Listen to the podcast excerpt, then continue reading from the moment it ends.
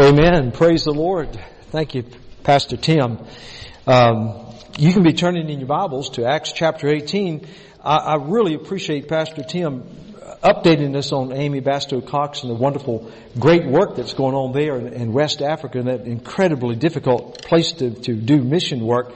And uh, praise the Lord for the fruit that they're seeing there. And I, and I, I love praying for her and all our missionaries.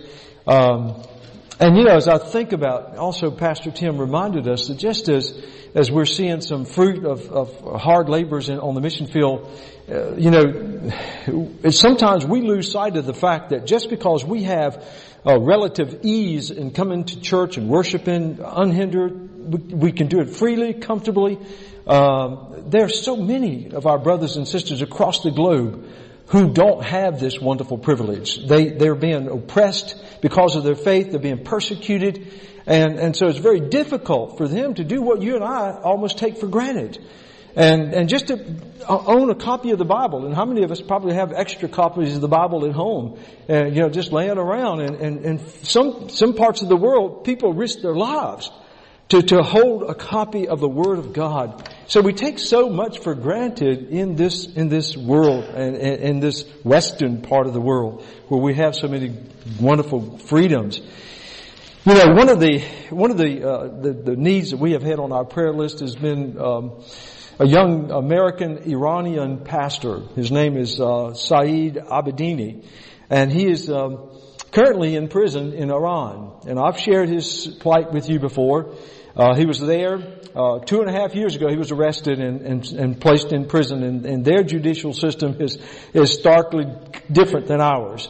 Just being a Christian automatically condemns you, and in some situations will condemn you to death.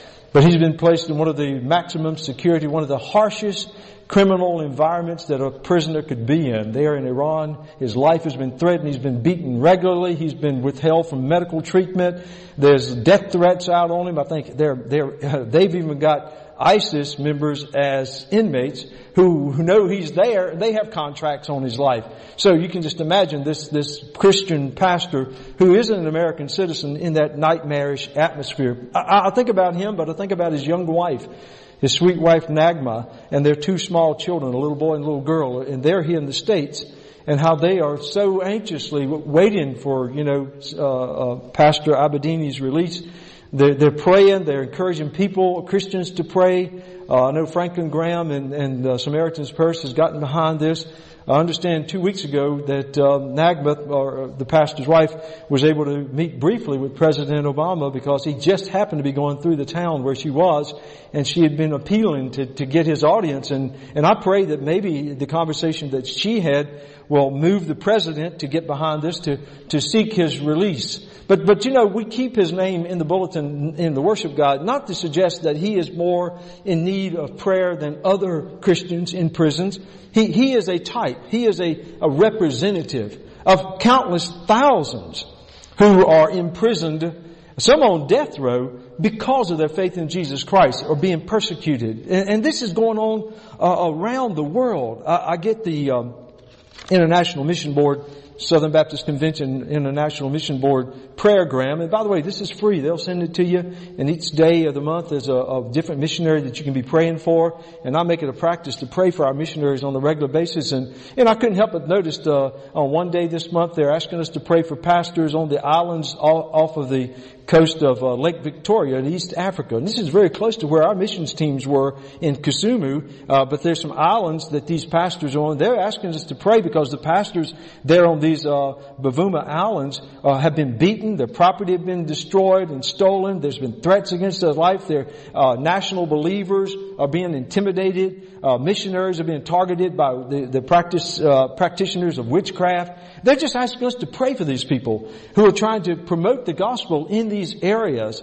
And then over in Europe, they ask us to pray for the Ukrainian Christians because they too, many of the pastors, many of the students are in seminaries, many of the uh, Christians ha- have been killed, uh, they're imprisoned, or they, have had their belongings taken away, they've lost their homes, their jobs, their churches, uh, and, and so, you know, horrible things are happening to Christian people all over the world, and, and it's our responsibility to continue to, to hold these people up in prayer. Because you can imagine the, the discouragement that they deal with on any given day, facing the circumstances that they do. But as we pray for them, we need to pray for each other and we need to pray for ourselves. Because brothers and sisters, the fact is no Christian is exempt from the dark valleys of discouragement. But God's Word offers a wonderful, unfailing message of hope. And I hope you'll see that message of hope in the text that we'll be looking at today as we continue to examine the narrative describing the missionary journeys of the apostle Paul. And, and so I'll take you back to chapter 18 and we'll be beginning there. And, and I just want you to think in terms of how it is that in our, who amongst us have not been discouraged? Or maybe you're, you're plowing through a valley of discouragement right now. Or you know someone that's very close to your heart, that's dear to you, that, that's going through a time of discouragement. God's got a word to say to us on that. He's got examples for us to learn from, from the Word of God, and the Apostle Paul is one of those as we begin to look at chapter 18 there. And the first thing I want us to see, first of all, is just to acknowledge our menacing moments of discouragement because they do occur. They will happen. If you're not there now, you will be at some point. And, and so learn from Paul's experience. Now, let me just quickly give a review of the apostle Paul's victories you know, all, it's not all lemon and sour for the apostle Paul because it's only his first missionary journey and now into his second missionary journey that's brought him over into Europe. We know that Paul has seen great spiritual victories. He's seen multitudes of, of, of pagan believers, some former Jewish believers, or, you know, uh, people coming to, to the faith in Jesus Christ. He's seen churches being planted all across Asia Minor and into Europe. And so these are wonderful, exhilarating things that have happened in, in Paul's life. But you know and I know that spiritual victories often mean that, that, that soon on the horizon there will be occasions for discouragement. And that will happen. Sometimes you and I will be going along and our walk with the Lord is so close, things will be clicking in church and everybody's feeling good, but then boom, just like a storm out of the uh, nowhere, something will occur or and circumstances will change and before you know it, you know, we're in the, the pit of discouragement. And, and so things are happening and, and I want you to understand that just because the apostle Paul was experiencing these wonderful moments of spiritual victories, all along the way, there were those very troublesome and painful experiences that I have cumulative entitled Paul's Trail of Tears. So yes, there were the joys, but there were the tears along the way, and they have a cumulative effect on us sooner or later. Now, First, in, in, chapter 18 verse 1, remember Paul just finished ministering in the, in the Greek, uh, the Greek city of Athens, and it says in verse 1 of chapter 18 of Acts, after these things Paul departed from Athens and went to Corinth. Now, let me just stop there for a minute because I want you to get caught up with how Paul is thinking, how he's feeling. One of the, the scholars that I was consulting, the commentaries that was just uh, uh, focusing on this passage, was reminding us that, you know, Paul uh, had suffered a lot, and this was beginning to take a, a, toll on him. In fact, Paul, while there in Corinth, had written back to um, um, the, the, the Christians at Thessalonica. And I want to just share with you a little bit of how he described himself to the Thessalonians, uh, Thessalonians rather, in 1 Thessalonians chapter 3. You don't need to turn there, but just listen as Paul is just kind of recounting. He says, Therefore, brethren, in all our afflictions and distress, we, we are comforted uh, concerning you by your faith. In other words, Paul is saying, uh, it's so good that I've gotten a good word from you all through Timothy and Silas because I have been really dis- discouraged here. Uh, I'm in distress and affliction. He describes that. But also, we know that the apostle Paul, we, we find this in 1 Corinthians in chapter 2. Paul is writing uh, back to the church at Corinth, and this is retrospect, but just gives you a glimpse of what he's saying back to the Corinthians in uh, 1 Corinthians chapter 2 verses 1 and 3. He, he says to them, now he's writing this from Ephesus, but writing back to the church at Corinth, he says, And I, brethren, when I came to you, did not come with excellence of speech or of wisdom, declaring to you the, the testimony of God, for I determined not to know anything among you except Jesus Christ and Him crucified. I was with you in weakness, in fear, and in much trembling. I believe there's a, a, cumulative effect, all of this. Now just stop and think about it. Along with the spiritual victories along the way in Paul's first missionary journey through Asia Minor and now into Europe in his second missionary journey. Remember this? Almost consistently, everywhere Paul goes, there's going to be a mob usually incited by jealous Jews who don't like Paul's gospel message and they're threatened by it. So what do they do? They incite a whole mob of people to run Paul out of town or do some kind of damage to him and his fellow travelers. So everywhere he goes, here are these mobs that he's having to deal with and, and usually resulting in him having to flee from, from, from town. But then also he has to deal with the constant threat of heresies dangerous false teachers who are popping up right behind him everywhere and, and, and dismantling the, the, the, truth that he's taught. So he's constantly having to deal with the, the threat that these false teachers are opposing to the new churches that he's starting and the new converts. And if that's not bad enough, you know, there have been times where Paul has had to deal actually with death threats. Uh, including the time at, at, at, Philippi where he was uh, arrested and, and beaten unmercifully, thrown into prison and, and sat there, you know, or the time at Lystra where he was, he, uh, uh, uh again, a mob was incited and, and, and, they, they beat him, they, they stoned him, con, uh, considering him to be dead, dragged him out of town and left him to, you know, his body out there on the outskirts of town. I mean, stop and think about how all of this would over a period of time begin to affect you emotionally. And, and, and, so just because we think of Paul as a giant of the faith, it doesn't mean that he was immune to, to times of discouragement and episodes of discouragement. And I believe that he came to town, to Corinth, in a spirit of dis- discouragement. If we go back to chapter 17, you don't need to turn back there, but I'll remind you, there in Athens, here was Paul preaching, and he preached a glorious gospel message to these pagans who were caught up in idolatry and, and immorality. And Paul explained to them the true God and, and, and, and, God's love for sinners and their need for repentance and, and how God had verified his Savior, his Messiah, Jesus Christ, by, and affirmed him by raising him bodily from the grave, resurrection. And, and at that point, you might recall the majority of those intellectuals and those philosophers, no offense Pastor Tim, I know he majored in philosophy, but you know, those philosophers can go off a deep end sometime. But, but, but these, these philosophers were laughing at him. This is ludicrous.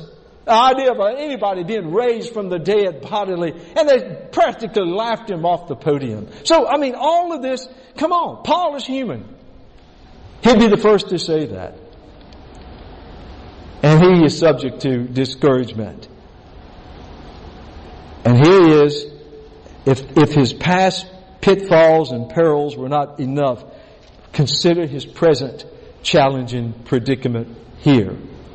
He comes to the city of Corinth, located some 53 miles due west of Athens. Corinth has replaced the city of Athens as being the commercial and political center uh, of the of the Roman Empire and the Greek world. Oh, listen, this was a nasty town. My old, I, I love, I call him my old buddy, but Dr. J. Vernon McGee, he, he's passed and gone on to heaven, but I loved his style. He just had a, a dry sense of humor, and, and in his commentary, he was talking about Corinth, and he compared Corinth with modern day Hollywood and Las Vegas. He says the liquor flowed and the women were wild and there was good times for everybody. Says any imaginable sin, it was there in Corinth.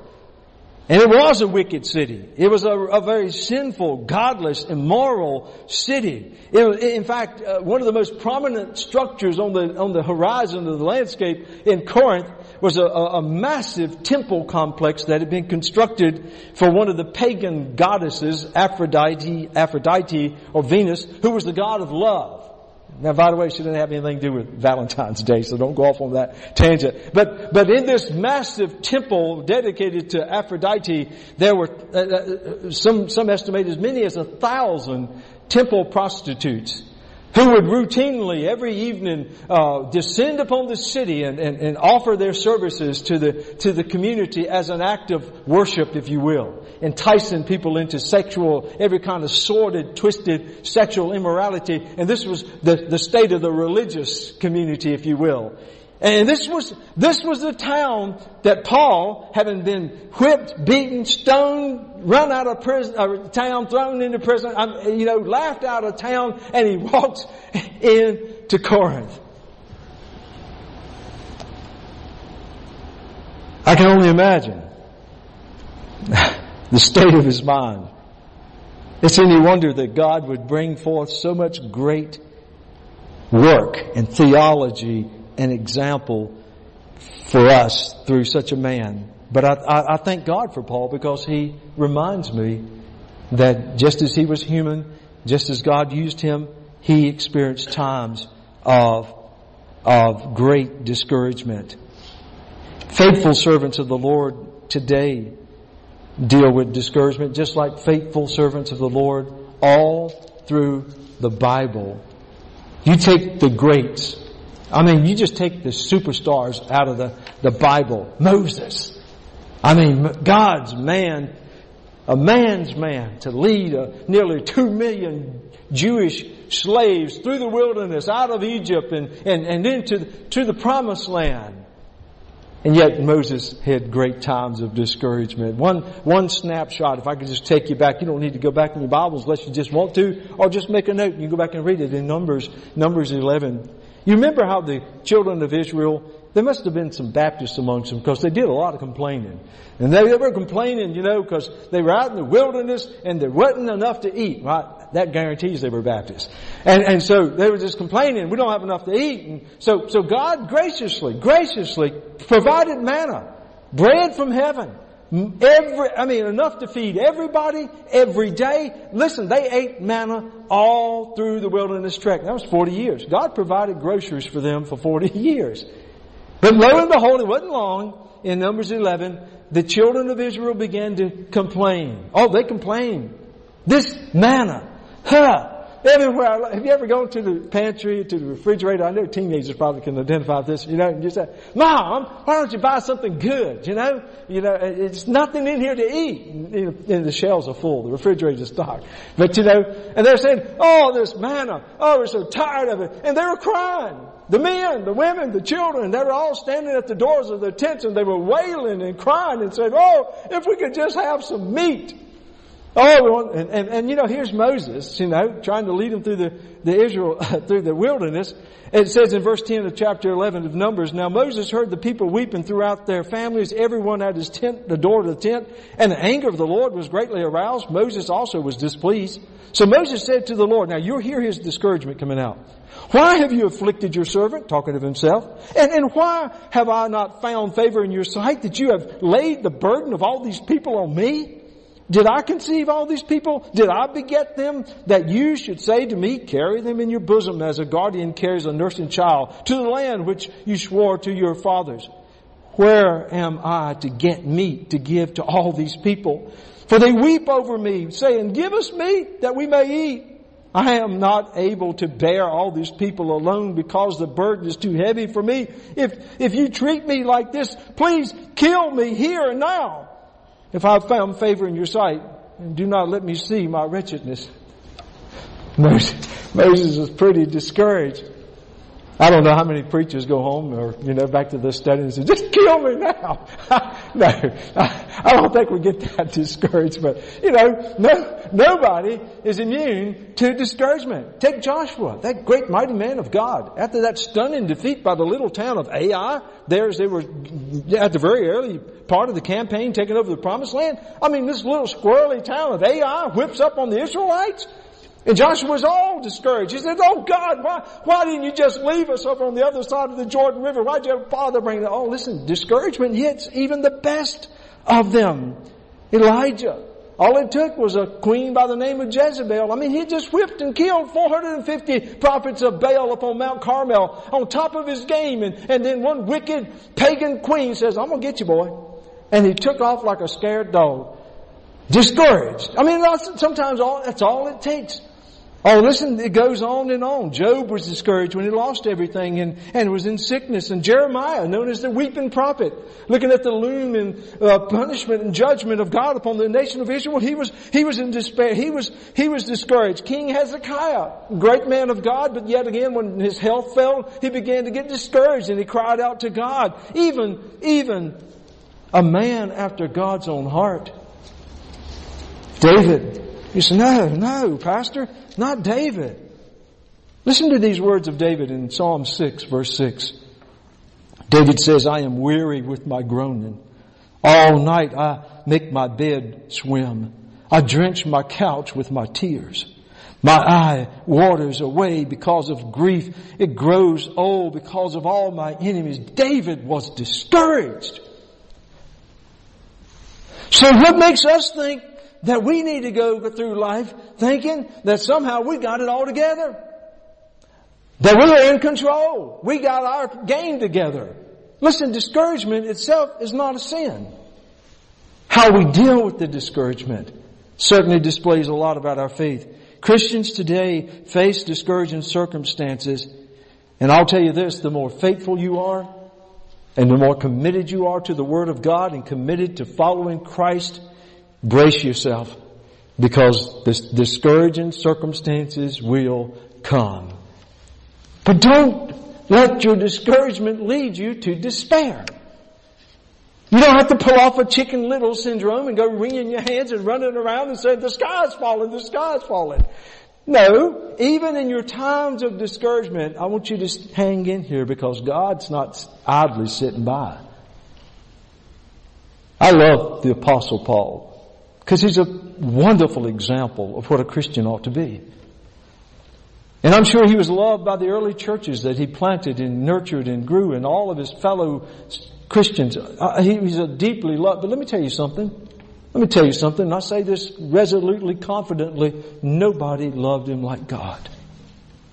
Nobody loved Paul like the Lord Jesus Christ. Why, he loved him so much that he knocked him off of that horse on the way to Damascus and blinded him and said, Saul, Saul, why are you, why are you persecuting me? He loved him enough that he wouldn't let him die and go to hell. He, he loved him enough that instead of allowing him to continue on a trek where he was persecuting the church and an enemy of the gospel message, he made him a, a messenger of the church and a messenger of the gospel. And by that, one of the greatest. Oh, listen, the Lord wasn't turning a deaf ear or blind eye to the apostle Paul.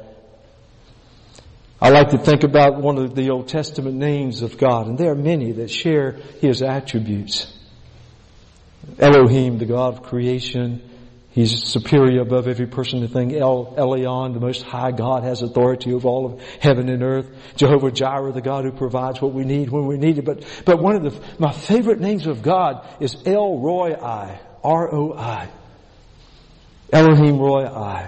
It was actually given by a, a, an Egyptian slave by the name of Hagar. Does that name sound familiar? Remember Abraham and Sarah? And remember they couldn't have children and Sarah had this wise idea, well, since I can't bear a child, I'll just have my slave sleep with Abraham. And, and sure enough she did, and sure enough she got pregnant.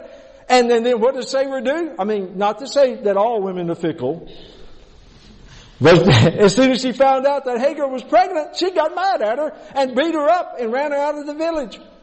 And so here's poor Hagar with child, an Egyptian slave, which makes her a nobody in that society at that point. And now she's been expelled from a, her, her, her, family, her, her, her madam, if you will. She's a nobody out in no, in no man's land in a desert, pregnant.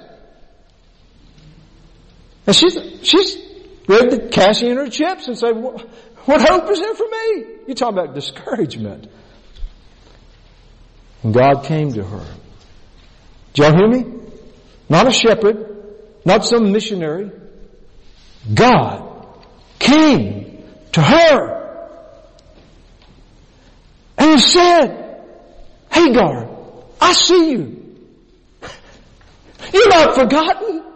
You're going to have a boy. That boy's going to be a great leader and he's going to have a whole nation. Listen, and I'm going to take care of you.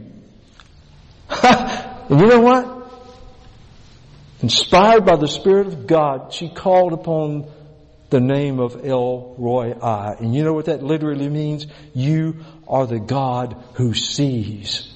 Have you ever been so deep in a pit of or a valley of discouragement that sometimes it seems like everybody else just looks over you?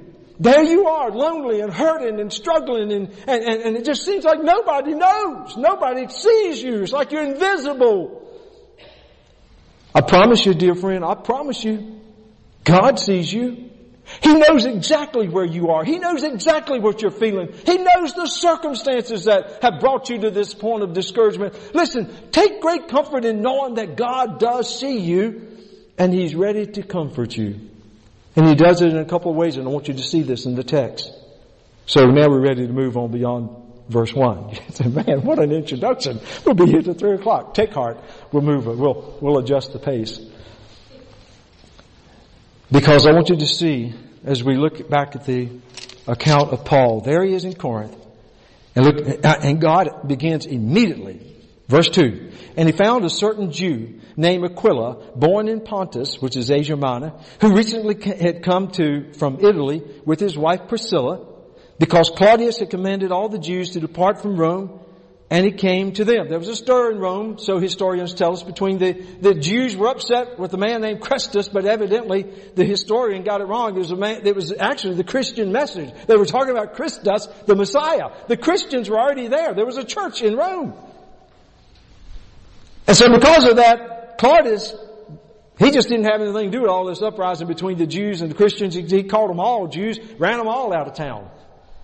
And so where did, where did, where did Aquila and his wife Priscilla just happen to end up? Right there in Corinth. And I want you to see a friendship developed immediately with the apostle Paul. It says there that they uh, had recently come from Italy with his wife uh, Priscilla because Claudius had commanded all the Jews to depart from Rome, and he came to them. So, because he was of the same trade, he stayed with them and worked. For by occupation they were tent makers. You see, Paul, we, we, we surmised, because he came from a re- region of Rome where they made tents, they did it with goat hair and that kind of thing, but Paul was a pretty handy with his hands.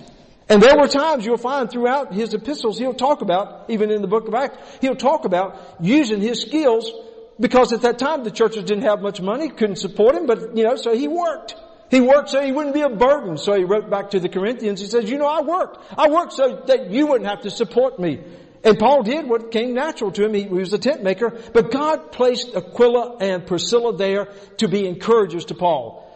They were so encouraging. They became, they, they had such a tight relationship that even later in Romans chapter 16 verse 3, Paul describes Aquila and Priscilla as the couple who stepped, stuck their necks out for him. They loved Paul. They encouraged him at a time that he needed encouragement, gave him a place to stay, gave him a, a, a, forum by which he could make a living. So there were Aquila and Priscilla, but it doesn't stop there. It doesn't stop there. It says in verse 4, and he, Paul, reasoned in the synagogue every Sabbath and persuaded both Jews and Greeks. So he's, he's preaching, he's doing his thing. Verse 5, here's another wave of, of encouragement coming from God to Paul. When Silas and Timothy had come from Macedonia, you see, Paul had sent Paul, Paul had sent Silas and Timothy, his traveling companions, back to Macedonia to check on the churches that he had planted there at Thessalonica and Philippi. And, and so now they're coming back. They're coming back with good news. They're coming back to say, Paul, the churches are still going. They're thriving. Things are going well. In fact, Paul, we brought we brought an offering. They wouldn't have it any other way, Paul, even though they're, they're as broke as Job's turkey. They were going to take up an offering, and they did. They took up this offering for us to bring to you so that it would help support you. And, and, and, and that was important because you see now Paul didn't have to make tents. Instead of just preaching on Saturdays, the Sabbath, he could spend time in the marketplace now preaching every day of the week because he had the support. So he had his two friends, his companions, his fellow brothers in the Lord, Silas and Timothy had come from Macedonia and says Paul was constrained by the Spirit and, te- and testified to the Jews that Jesus is the Christ. So this emboldened him now. In verse 6, but when they opposed him and blasphemed him, he shook his garment and said to them, your blood be upon you, uh, on your own heads. I'm clean. From now on, I will go to the Gentiles. What Paul did there in shaking off his garments was similar to what Jesus had told his disciples. You remember earlier we went through uh, the Gospel of Matthew and Jesus had told his disciples when you go into a town or city and you share the good news of the gospel, you preach the message of the gospel and the people don't receive you, he says go to the city limits, take your sandals off, quack, quack, shake the dust off as if to say, listen, we are clean of any responsibility. We absolve ourselves of the responsibility of your salvation because we tried to preach and you rejected us. Well here Paul is doing something very similar to that to the Jews. By now, Paul's probably getting fed up with the Jews because they're continually creating trouble for him. They're rejecting him. So Paul doesn't just take his shoes off. He takes his outer garment off and whoof, whoof. You know, one of my household assignments at the house in helping Jan is to shake the rugs out. So I get outside because I like to get outside. And I go to the flapping them rugs. And you know what? That's good therapy too. Because sometimes when I'm frustrated, you know, maybe she and I had a little bit of a tiff or whatever. I know it's very rare. But anyway, sometimes you get things, you know, you just, whack, Right. So if you come to our house and you wonder why the rugs afraid, it's because I maybe was doing a lot of therapy that day. But anyway, what's that got to do with any? Oh, okay, but Paul, Paul stood there before the Jews with his outer garment and he whoof, whoof with his outer garment, shaking all the dust, anything that would have touched them as if to say, I absolve myself of responsibility for your eternal destination. Your blood is on your heads. You may recall that when Jesus was on trial there at the courtyard of Pilate, and Pilate, he knew, he knew Jesus was innocent. And he says, he washed his hands. He said, I wash my hands of this matter, of this innocent man. Do you remember the reply of the Jewish leaders, the Jewish throng that was gathered around that were yelling, crucify him, crucify him? Do you remember what they said? They said, oh, that's okay. His blood be on our heads and on our children's heads. We'll take responsibility. Oh my goodness. but anyway, Paul, Paul says it's, it's, it's, your responsibility and he says from now on I'm going to the Gentiles and you'll see where Paul begins to dedicate more of his time to the Gentiles. And he departed from there in verse 7 and entered the house of a certain man named Justus one who worshiped God, whose house was next door to the synagogue. I'm sure that really rubbed the Jews wrong too. Here, Paul says, okay, I'll just set up shop somewhere else. I won't preach in the synagogue. Oh, I'll just go next door. so, while they're going in the synagogue on Sabbath, Paul's got a big banner and loudspeaker out there, you know, come hear the gospel, the real truth, you know. oh me. Then Crispus, the ruler of the synagogue, he must have had a big loudspeaker. Because it says that Crispus, the, the, leader of the synagogue, believed on the Lord with all his household. And many of the Corinthians hearing believed and were baptized. That was a bombshell for the Jewish leaders too. My goodness, it's bad enough that he's in here converting everyday Jews, but he's got the, he's got the leader. The ruler of the synagogue converted now.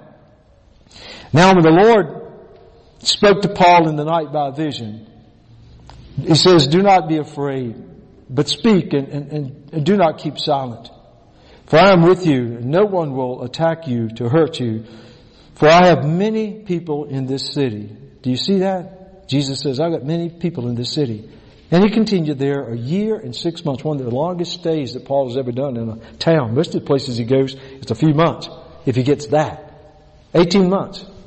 But, but let me take you back. You see how God placed Priscilla and Aquila in Paul's life to give him encouragement at a time that he really needed. Not to mention to, to, to help him. Do you see how God just, the timing of God brought Silas and Timothy back into Paul's life at a time that he really needed their presence and their encouragement? What am I trying to tell you? Sometimes our encouragement will come through other Christians. Christian family members, Christian friends, Christian coworkers or acquaintances. Let me ask you, have you ever had times where you've received a visit or a card or a call or an email or a text just unexpectedly from someone just saying, listen, I don't know why, but God's put you on my heart. And I just want to tell you, I know you've been struggling. I know things have been tough. Hang in there. I've been praying for you. God knows that you're doing a good work. God knows your heart. You keep on. I know you've been under the, the gun, you're under attack, but God loves you.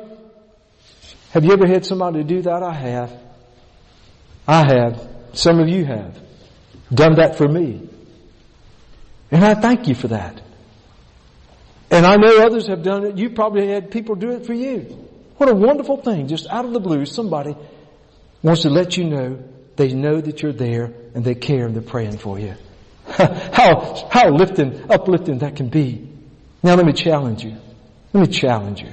I'm challenging myself, so I'm not saying it just to you. I'm pointing back. Make it a point at least once a week. Make it a point at least once a week to let God single out somebody in your life. It could be a fellow church member. It could be a member of your family. It could be uh, somebody at work or maybe a neighbor. Just somebody that maybe you sense they're struggling. Especially if they're a believer. Call them. Send them a text. Anybody ever seeing cards anymore? I sent one out yesterday. I don't even know if the mail still takes cards. Everybody does emails and texts nowadays, but, but you know, sometimes I like to get a, something you hold in your hand, pretty picture and, you know, something to look at, some inspiring text. But, but be an encourager to someone that God wants you to, to encourage in some way. So uh, Priscilla and Aquila, Silas and Timothy, but the best of all, the best of all, is the Lord stepped in himself. This wasn't the first time that Jesus had encountered Paul in vision. It wouldn't be the last time. But the main thing is Jesus came to him. And that's what we see there. If your Bible has a red print, that's where Jesus is speaking. And Jesus came to him in this vision and, and Jesus had a message for the apostle Paul and that message basically was, don't be afraid. Speak boldly. I am with you and I'm going to see you through. Now, understand this was before the canonization of the scriptures. Paul didn't have the privilege of having the New Testament that you and I have in our hands. So it wasn't unusual that the Lord would choose to speak through visions to His faithful servants as an example of what He's going to do now. Now you have everything that God wants to say to you authoritatively, doctrinally.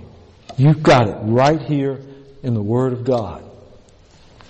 I'm not going to come and preach to you based on some vision I had Saturday night.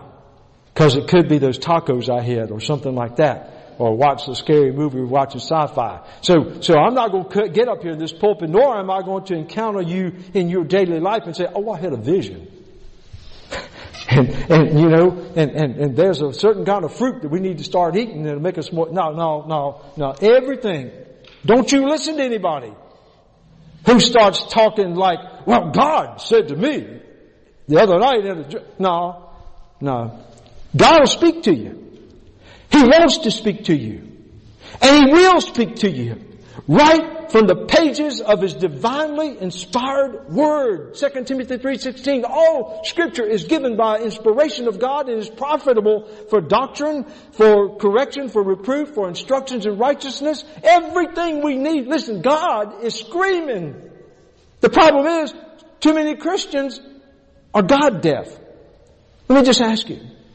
Particularly for those of you that maybe are sitting there thinking skeptically, yeah, I don't hear from God. I never hear from God. Well, let me just ask you, okay? When's the last time you sat down in a very deliberate and focused way and read and meditated and prayed over the Word of God? Chances are you haven't. Because God's got something to say to you, I promise you. And he's got words of encouragement, he's got words of instruction and direction. Oh, listen, he's got something to say about everything. And if you don't understand everything you read here, and maybe some of it's puzzling, then you go find Pastor Tim or Pastor Chad. They're the smart ones. I'm not the sharp knife in the drawer. If you can't find them, I'll try. No, I'm just kidding. But, but listen, we'd love to help you to understand what God is saying to you. So, God encouraged Paul directly and He still does that. He is encouraging you and me today through His Word. Finally, we need to move on. Verse 12. Now when Gallio was proconsul of Achaia, the Jews with one accord rose up against Paul and brought him to the judgment seat. Now this is bad news, folks, because you know what happened with Jesus. They, bunch of a mob of, of Jewish leaders snatched him up and brought him before the governor. Pontius Pilate So here's, here's this government, Roman government, government figure who has authority in the land, and the Jews are going to try to pull off a quick one, the Jewish leaders. But I want you to see in this episode that uh, our faithful Lord, who is, who is good to encourage us, is also faithful to see us through no matter what the opposition may bring our way. So here they are, they bring him before, bring Paul to the judgment seat, and there the proconsul had a palace, and out in front, the courtyard of the palace, where the proconsul lived, there was a giant marble platform raised high and they would bring the court, that's where the court would take place. The proconsul would sit on that and then they'd bring the accused and have the accusers and all that. And the public could watch. So that's the scenario. Here's Paul. He's on trial, if you will. And so then verse 13 they're saying, this fellow, they don't even give him a name. Just this, this tramp preacher, this fellow persuades men to worship God contrary to the law. I thought it was interesting. Because in verse 14 it says, and when Paul was about to open his mouth. Now one thing Paul wasn't was bashful. One thing Paul wasn't was short of words. He's, he's like a loaded gun. So, so I'm sure the minute they, he, he knew they were going to come up with some kind of a lie, he was ready to give his own defense. But you, I want you to notice, again, the Lord is in control. He's providentially controlling things. Before Paul could even say, but the proconsul immediately steps in with his authority before Paul could even open his mouth. Gallio said to the Jews, if it were a matter of wrongdoing or wicked crimes, O, o Jews, there would be reason why I should hear you. But if it is a question of words and names and your own law, in other words, an internal matter, look to it yourselves, for I do not want to be a judge of such matters. And look at verse 16. And he drove them, I mean all of them, Paul, everybody, through the whole bunch. He says he drove them from the judgment seat. Just run them out. I read that and I thought, my goodness, where was this man when Jesus was on trial? Legally, that's exactly what Pontius Pilate should have done. When they dragged Jesus before him and all these trumped up, you know, uh, false charges, if he were a man of character, a man of conviction, Pilate would have done the same thing. He would have ran the high priest and all the Jews and threw them out. But you see, he caved in. That happens, folks, with our leaders today. Men and women up there in Washington or in Raleigh that have pledged to represent us and to stand on moral convictions and whatever, but then they get caught up in, and before you know it, they're selling us out left and right. And but, but not this guy. You know why? You know why? Now, this is just my interpretation here. Just those of you that draw cartoons. Just imagine a gigantic six shooter at the back of his head and Jesus is holding the trigger. Saying, speak. Don't let them get away with this. This is my man. Now I don't know if Jesus said that, but the fact is, the proconsul cleared the house. He, he stopped an injustice and the Lord made good on his promise to Paul. What did he say? Paul, listen, hang in there. Be bold. Speak. I'm gonna, I'm gonna protect you. Nobody's gonna harm you. Not in this city. Why? Because Paul, I've got a lot of people here. They're my people. Not yet, but they are. And one day you'll be writing letters back to them called 1 Corinthians and 2 Corinthians and maybe another letter. But he said, they are my people and don't you go anywhere. And Paul didn't. He stayed there, like I said, for 18 months. Not only did, did the Lord deliver Paul from, from the, from the Jewish plot, but listen, he, more importantly, he prevented a dangerous precedent from developing. Had Gallio been influenced to side with the Jews, as a Roman official, he would have been passing down a judgment that would have been a precedent for every other Roman city. The Jews would have just had to refer back to it and say, no preaching the gospel. Gallio has come down with a judgment. It's like the Supreme Court. When the Supreme Court makes a decision, you can't, you can't undo it. They've made some terrible decisions related to abortion and, and, and marriage and things. But listen, so not only did God protect Paul, but the Lord headed off a dangerous precedent that kept the door open for Paul and other missionaries of the gospel to go throughout the Roman Empire preaching the gospel freely. That wouldn't, not without not without trouble, but they could still preach it. So, so you see the Lord made good on His promise because God is faithful to see us through our times of discouragement. And folks, here's how I want to wrap it up. I just want to remind you that the Lord faithfully responds to our trust in Him. This is what it boils down to. Paul trusted the Lord. It's evident. You just go back and read through his whole life. Look at the book of Acts. Paul trusted the Lord. If the Lord said it, Paul banked on it. Why don't we? The Lord responds to our trust in Him. You know that verse or verses in Proverbs. It's our team kid motto. I expect all the team kids to stand up and quote it with me. Trust in the Lord with all your heart. Lean not upon your own understanding. In all your ways acknowledge Him and He will make your path straight. Trust. Trust in the Lord. And when we do, God gives us peace when we call upon Him. In Philippians chapter 4 verse 6, Paul says, don't be anxious for anything. Don't worry about anything, but in everything through prayer and supplication let your requests be made known unto God. And the peace of God that goes beyond understanding will guard your hearts and your minds in Christ Jesus. But you see, if we trust the Lord, then we'll call upon Him.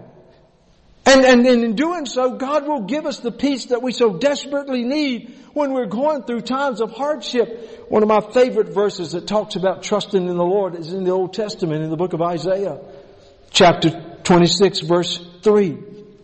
He says, and I got this written and I keep it on a card next to my bedstand.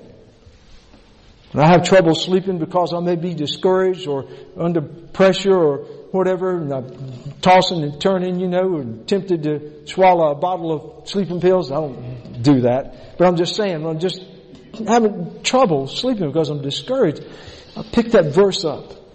And this is what he says. He says, you, talking of God, will keep him in perfect peace whose mind is stayed on you because he trusts in you. Trust in the Lord forever, for in Yah, the Lord, is everlasting strength. Not only will God give you peace in your times, in your valley of discouragement, but dear friends, He will give you the strength that you need. Many of us walk through the valleys of discouragement. Some of you are there right now, possibly. But if you trust the Lord, He will give you the strength to get through that. How many times have you recalled that wonderful verse over in Isaiah again, chapter 40, verse 31? Those who wait on the Lord shall renew their strength. They shall mount up with wings like eagles.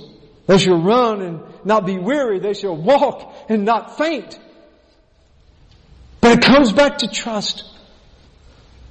So in your time of discouragement, just like with Paul, I just want to remind you, God sees you. He knows. He knows. He sees you. He cares for you. He loves you. And He will. He will comfort you. He will encourage you. And He will see you through. No matter what. Just like Civilla Martin wrote in that little hymn that you and I sing. God, He will take care of you. He took care of Paul all the way.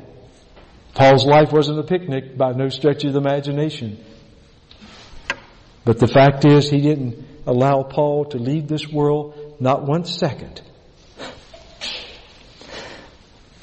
Not one second before the Lord said, I'm finished with you. Good faithful servant. I've seen you all the way through. And dear friend, I stand here with every bit of confidence I have in my soul to tell you, you stay faithful to God. You stay close to Him in His Word. You stay open to Him in prayer.